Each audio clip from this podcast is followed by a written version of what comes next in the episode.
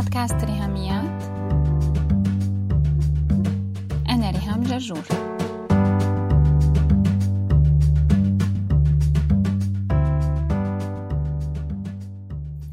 مرحبا.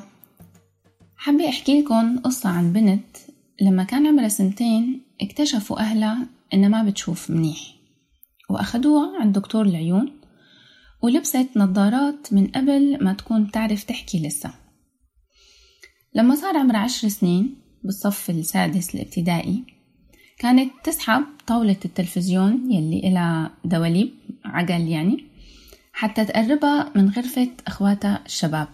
الغرفة إلها باب على الصالون فبتقدر تمد سلك المسجلة من الأوضة حتى يقرب من التلفزيون أكتر شي ممكن.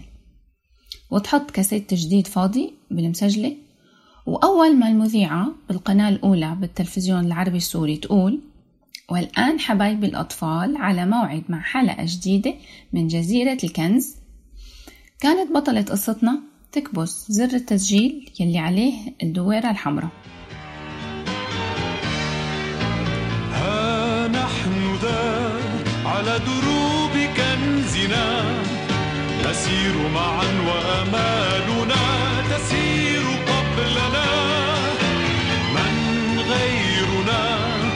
يقطع يوما مثلنا. دربا خطيرا إلى الجزيرة من غيرنا. كتير بفكر فيها هالبنت ونظاراتها النظارة مثل ال trade mark تبعها. ذكية ومتفوقة و creative كتير ما بتقدر تقعد ساعة بدون ما تكون عم تعمل شي عم تبتكر شي بإيديها.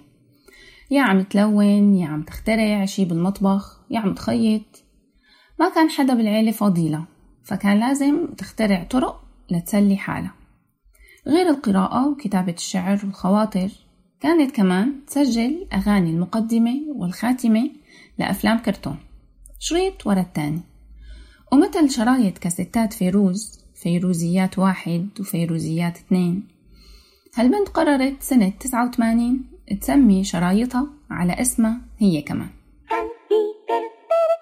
fast forward ربع قرن تقريبا لنوصل لسنة 2013 بطلة قصتنا بعمر الأربعة وثلاثين رجعت تقضي ساعات طويلة بالبيت. ببيت مختلف وبلد مختلف. بس كمان لازم تخترع تسالي. مو إلها هالمرة. هالمرة لولادها هي أم لطفلين. المختلف أبعد أسحر أختلف لا أهاب الموت أبدا حين يعلو ويضطرب سندباد لا يخاف سندباد مهما تكثر الأخطر ويبعد عن بغداد. بس المشكلة إنها مرضت. هي ما كانت وقتها واعية تماما إنها مرضت. اللي صار إنه هديك السنة كانت من أبشع سنوات الأزمة السورية. الأخبار كانت من شنيع لأشنع من رهيب لأرهب. قصص لا يتصورها عقل بشر. ما بيتحملها اللي عم يسمعها ببلد الغربة. فكان بالحري يلي عايشها وضايقها لحظة بلحظة. بعزم نعلي حمما أرسل افتك بالأعداء. كافح شرا أبطل مكرا في حزم ويباه امنع طمعا اردع جشعا فالخطر كبير. كنوع من التنفيس والعلاج النفسي كانت بطلة قصتنا تكتب مقالات وشعر وتنشر كتاباتها على مدونة إلكترونية عملتها قبل كام سنة وسمتها نفس اسم الكاسيتات. بس الكتابة ما عادت علاج كافي بسنين الحرب فقررت إنها تبدأ مشروع شغل يدوي. كان هدفها منه تشغيل اللاجئات السوريات بمصر وتوفير مصدر دخل إلهم قد ما كان بسيط. فكرت لحالها إن لو قدرت تتعلم بنات وسيدات كيف يعملوا إكسسوارات ويخيطوا شنط ويبيعوها فهي بتكون قدرت بالجمال والإبداع تقاوم بشاعة الحرب. حرب قذرة عفوا على الكلمة. حرب قذرة عم تاكل بلدها مثل المرض وتفشت بحياتها هي بصورة اكتئاب عم ياكلها من جوا. قم ضع يدك بيدي قم نحمي غدك وغدي نفتدي أرضنا بالدماء طبعا بمجتمعنا فكرة اللجوء لطبيب عموما هي فكرة دايما بنستخدمها لما يستفحل فينا المرض. وأبسط الأمثلة هو درس مسوس منطنشه لحد ما الوجع يضيع لنا نوم ليلتين مع مسكنات بطلت تجيب نتيجة. بنقوم منروح أخيرا عند دكتور الأسنان فما بالكم لو الواحد قال إنه محتاج يشوف طبيب نفسي؟ شبه مستحيل. حتى لو صرنا بسنة 2019 لساتها الوصمة تتناقلها الأجيال وحاملين معنا حفاظا على التراث. أن المرض النفسي عيب والطبيب النفسي للمجانين.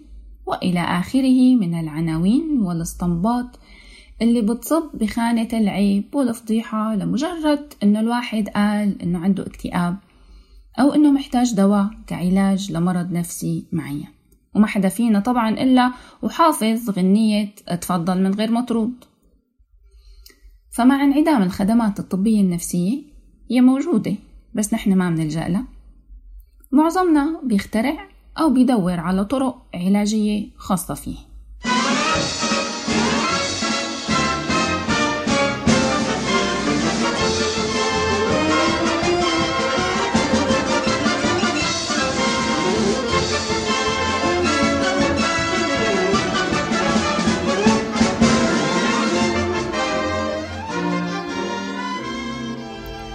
والحق يقال إنه الشغل اليدوي كان فيه شفاء غير عادي إلي.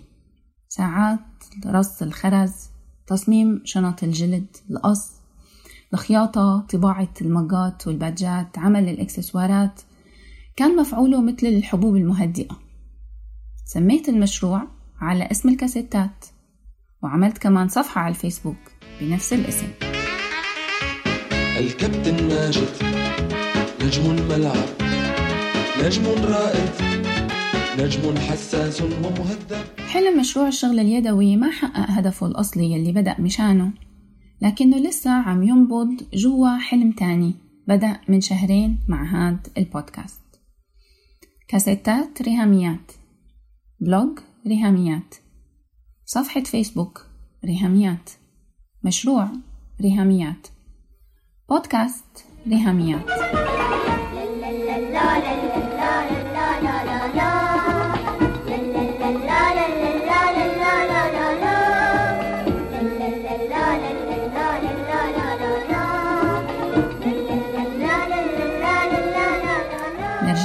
فظيعة. إني سمي كتاباتي والمشروع والبودكاست على اسمي.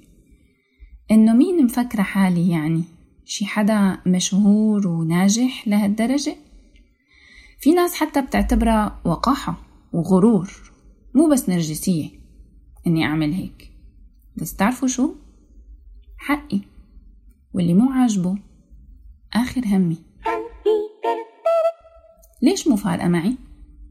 أو بالأحرى ليش اتعلمت إنه يبطل فارق معي كلام الناس؟ ليش صرت سمي هذا النوع من الانتقاد نقيق الضفادع؟ أو مثل ما المثل بيقول الكلاب تعوي والقافلة تسير ليش؟ لأنه ببساطة هدول الناس مانن معي بالمضمار هني مو بالأرينا وما استحقوا شرف إنهم يقولوا رأيهم أحلى أن نعيش في خير وسلام. في خير وسلام. ما أحلى أن نكون في حب ووئام. في حب ووئام. لا شر يؤذينا لا ظلم يؤذينا لا شر يؤذينا لا ظلم يؤذينا. والدنيا تبقى حدا منهم بيعرف أي شي عن تفاصيل شغلي حتى الخطوط العريضة ما عندهم فكرة عنها. أيام المشروع كنت روح لحالي لأشتري الخامات من أماكن ما رح أقول عنها مناطق زحمة أو سوق شعبي أو فيها تحرش. لا أنا فتت على شوارع كانت خطر بكل معنى الكلمة لولا ستر ربنا. وهلأ لو رجع فيني الزمن مستحيل روح على هيك أماكن. ولا أني فوت عليها ولا أحكي مع هدول الناس ولا أتعامل مع صنايعي ولا ركب واحد غريب معي بالسيارة. الخطر كان معه طبعا إرهاق وبهدلة جسدية. ياما نتعت أكياس ضخمة لخامات تقيلة. رولات جلد تحطها على كتفي وزنها عشرات الكيلويات لأني صف بعيد ولازم أمشي كل هالمسافة على السيارة أو أخذ مواصلات ما تنزلني تحت البيت. وبآخر الليل ما أقدر نام غير لما أخذ مسكنات من وجع أكتافي وظهري. إن كنت في خطر داهم يأتي بل حالا إليك.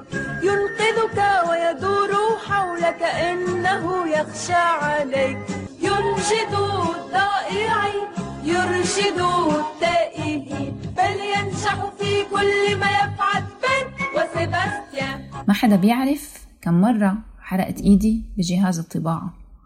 ولا كم مرة نزل الدم من أصابعي اللي اتحشرت بالمكبس الحديد تبع البادجات وأنا عم علم حالي كيف أستخدم هالأجهزة. ما حدا بيعرف الركض حرفيا الركض مرعوبة على الكورنيش.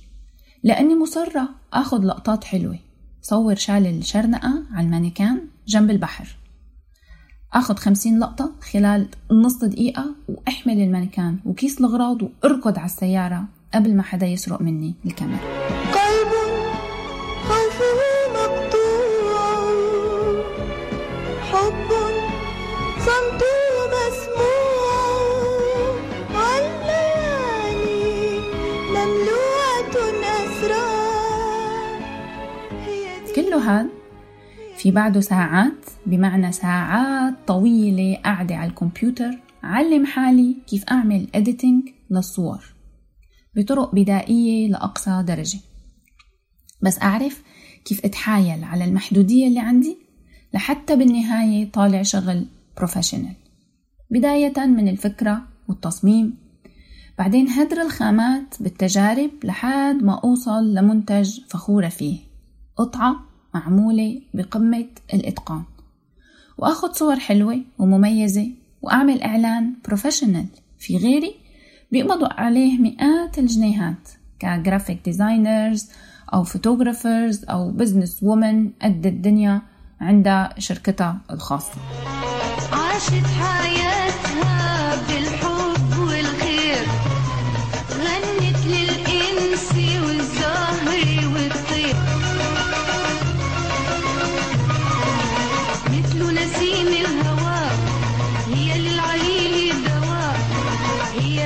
هي للجرح شفاء هي للصبح ضياء هذا كله مجرد عناوين عريضة للثمن يلي اتدفع.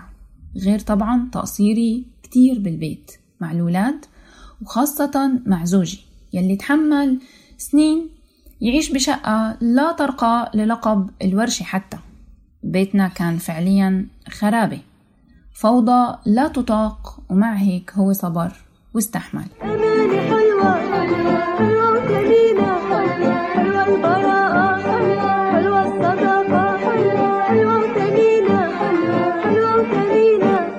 واليوم لما بودكاست ريهاميات شاف النور حلم جديد وتشكيلة جديدة من الصعوبات والجهد والوقت. الحلقة الواحدة قديش بتاخد شغل؟ قراءة عصارة خبرات ومعرفة قرار مشاركة مخاطرة مو سهلة بالمرة آخد خطوة المفاتحة والمصارحة. استعداد لثمن بيندفع حرفيا ومعنويا. ساعات كتابة وتسجيل ومونتاج وتحميل ومتابعة. مجرد عناوين. ما في داعي لذكر التفاصيل. حياتنا مسرة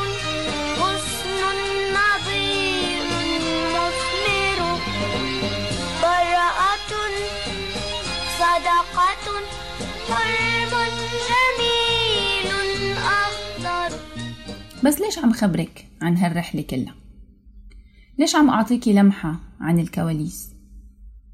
لأنه بدي إياكي تفكري برزنامتك انتي مثل ما حكينا بالحلقة الماضية واللي قبلها. فيكي ترجعي لهم حلقة رقم سبعة وحلقة رقم ثمانية وهي الحلقة التاسعة. بدي إياكي تفكري بحياتك انتي بدي شجعك إنه ما يهمك كلام الناس وإحباطهم إلك. وآرائهم اللي بتجرح. بالنهاية بتخليكي تيأسي وتستسلمي وتبطلي تحاولي فتقرري للأسف إنك خلص ما رح تكملي. أحب الحياة وأعمل بجد وبإخلاص. يتيم لا أشكو لا أسأل وأحب كل الناس. أنا صوت محبة ينادي ويدعو لخير الكل. حقك تعيشي كل شخصيتك واللي مو عاجبه يصطفي مشكلته مو مشكلتك انتي بنت خالتك يلي غيرانة منك لأنه ما عندها الشجاعة تجرب وتفشل. ما حدا طلب رأيها. وهداك النياندرثال يلي طلع لك من آلة الزمن فجأة قولي له الحمد لله على سلامتك واصل فريش من العصر الحجري؟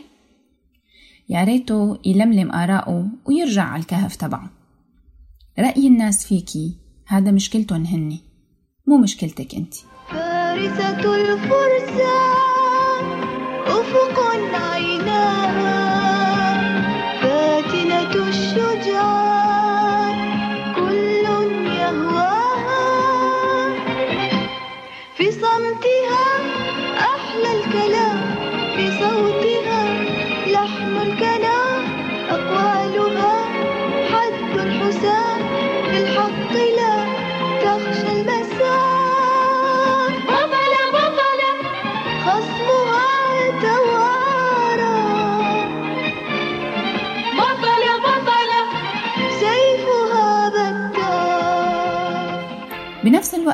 من فضلك ما تفهميني غلط. أنا بعد كل اللي قلته لازم أكد إني مؤمنة وبشدة بالمثل يلي بيقول اللي ماله كبير يشتري له كبير. نياله ويا بخته يلي عنده حدا محب وحكيم وناضج كفاية يقدم له هدية عظيمة بصورة نصيحة وتوجيه وتشجيع. من تكون أشعلت في درب الشمع عن خدي مسحت الدمع فمن تكون من تكون أجبني من تكون من أنت من تكون. يا صاحب الظل الطويل. في كاتبة اسمها بريني براون بتقول الرأي اللي لازم يهمك هو رأي الناس يلي استحقت تقول رأيها. بتعطي مثال عن الفرق بين المتسابقين بالمضمار والناس يلي قاعدة على الدكة. عم تنتقد وتأذي. بريني براون بتقول هدول مانن بالمضمار مو جوا الأرينا. رأيهم ولا الهوى يلي معك بالمضمار هني يلي لازم تستشيريهم وتطلبي حكمتهم والنصح والإرشاد منهم كتفهم بكتفك إيدهم بإيدك. عرقهم مخلوط بعرقك. مو تسمعي كلام الناس اللي حاطين رجل على رجل يرموا سهام السم من بعيد. هدول مو بالأرينا هدول مانن بالمضمار وما استحقوا شرف الرأي يلي يهمك ورأيك الحكيم يا خير الأصدقاء ها نحن بانتظار. كلياتنا يلي بالمضمار سوا ماشيين على دروب كنزنا. عم ندور على جزيرة الكنز. وعم نفك شفرة خرايط وعم نتعلم نشغل ال GPS ونتبع خطى اللي مشيوا هالدروب قبلنا. في مننا اللي وصلنا للجزيرة وعم نحفر بأظافرنا وأسناننا حتى نطالع الكنز. عم نتدرب على الانضباط والمثابرة. عم نتعلم يكون عنا ثقة وشجاعة وعم نسد آذاننا لنقيق الضفادع. حتى نميز بس صوت نصيحة وتشجيع الأشخاص يلي استحقوا تقديم الإرشاد والمعونة إلنا وداعا إلى اللقاء في موعد جديد يعطي فيه